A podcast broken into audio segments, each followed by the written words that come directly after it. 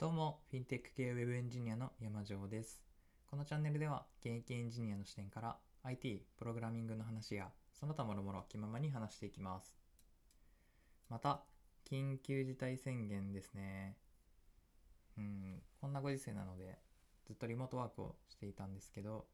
そうなるとですね、一回も会ったことのない同僚っていうのが結構いるんですね。で、半年間同じチームだった人と昨日初めてお会いしました。えーそれまでは Zoom とかで話したりしていたんですけど、喋り方と顔から勝手に高身長で結構がたいの良さそうな人を想像していたんですけど、あえー、と実際会ってみると自分よりも小柄な人でした。それがすごい、なんていうか、びっくりというか、まあこんなことがあるのもこの時代ならではなと、だならではだなということを考えてたのが昨日の話ですね。今日は自分が今まで触ってきたコンピューター遍歴の後半ということで昨日の続きを話していきます。昨日の放送が、えー前半これはなんか昔話みたいなもので初代 iMac がどうとかフラッシュがどうとかそういうのを懐かしむ話をしていました。その後今回は、えー大学生以降の話をしていきます。えー大きく3つに分けられますね。大学の学部時代、研究室時代、あと今っていう感じで。えーっと、じゃあ、話していこうかなと思うんですけど、それぞれの時代にメイン機とサブ機があったので、そんな感じで分けていこうかなと思います。まずは、えー学部時代、大学生の学部時代、まあ、学部時代というか1年生から3年生までの頃って感じですね。で、まずメイン機は最初が大学に入る時に買ってもらったセールのノートパソコン。セールっていうのは安売りのセールですね。初めての自分専用の PC でした、これが。どこだったかな？近くのうんとグッドウィルとかだったかな？パソコン専門店のセールで一番安かったやつです。情報工学科に入ったくせにパソコンの選び方とか何もわからなかったのでこんなものが最初の PC でしたね。今では自作 PC とかしてますけど当時は全然わからなかったので一番安いやつっていう感じでしたね。動作も重ければ物理的にも重かったので1年間ぐらいで使い続けることを諦めました。で大学2年生になった時にうんとバイトを始めてで、ようやく止まったなけなしのお金で MacBook Air を買いました。これ、買った理由としてはぶっちゃけかっこいいからそれだけですね。えー持ってること自体に価値があったというか、まあなんか当時はね、他の言い訳とかもいろいろ考えてたんですけど、まあ多分、えー所有欲ですね。これを MacBook を選んだのは、あと昔の iMac の懐かしさっていうのはあったかなと思います。で、えっと、学部時代のサブキーは、サブキーというのが適切かどうか微妙なんですけど、大学の学科で共有の Linux があって、スーパーコンピューターみたいなのがあって、えー全員、みんな学生が共有で使うっていうやつがあって、初めてプログラプログラミングをしたのはこいつだったかなと思います。ディストリビューション何だったかな？セント OS だった気がするんですけど、違ったかな？いや、全然自信ないです。ちょっと忘れちゃいました。まあ、細かい話なんて置いといて、それまでは Windows の GUI しか使ったことがなかったので、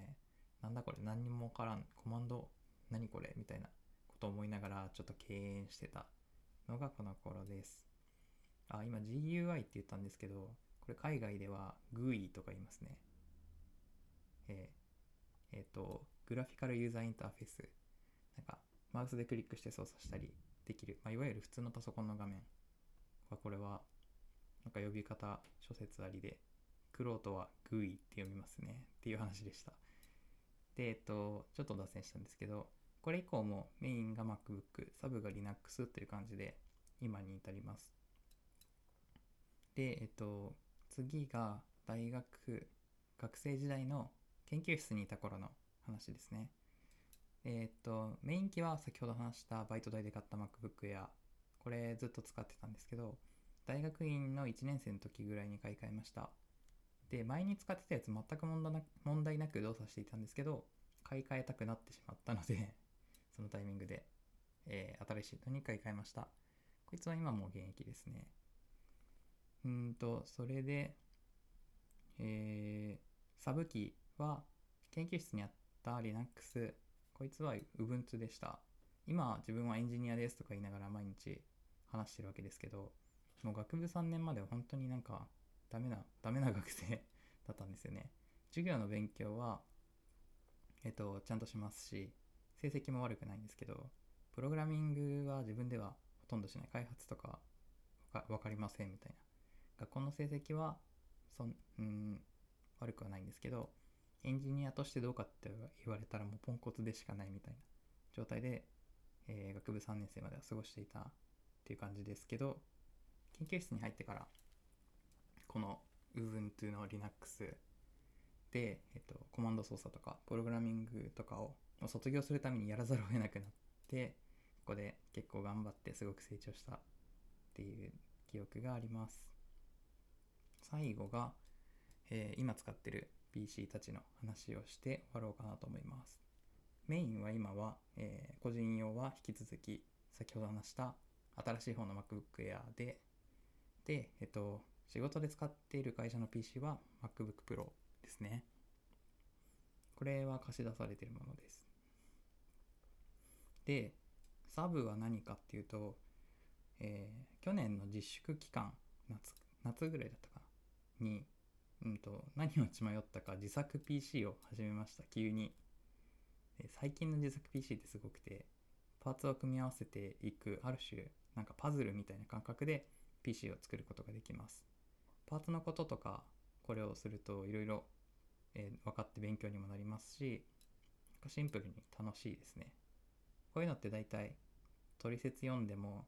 何これ全然わからんみたいなことになりがちだと思うんですけど、最近は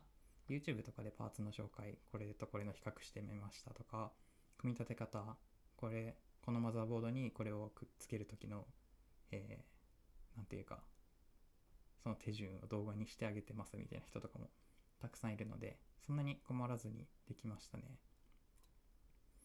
で、これ何に使ってるかっていう話なんですけど、PC 自作する人の目的って大体ゲームかなと思います。あとはパソコン自体が好きか。自分はゲームとかしないので、こいつはオーバースペックだってことは分かりつつ、ここにも Ubuntu を入れて、なん何に使ってるんですかね。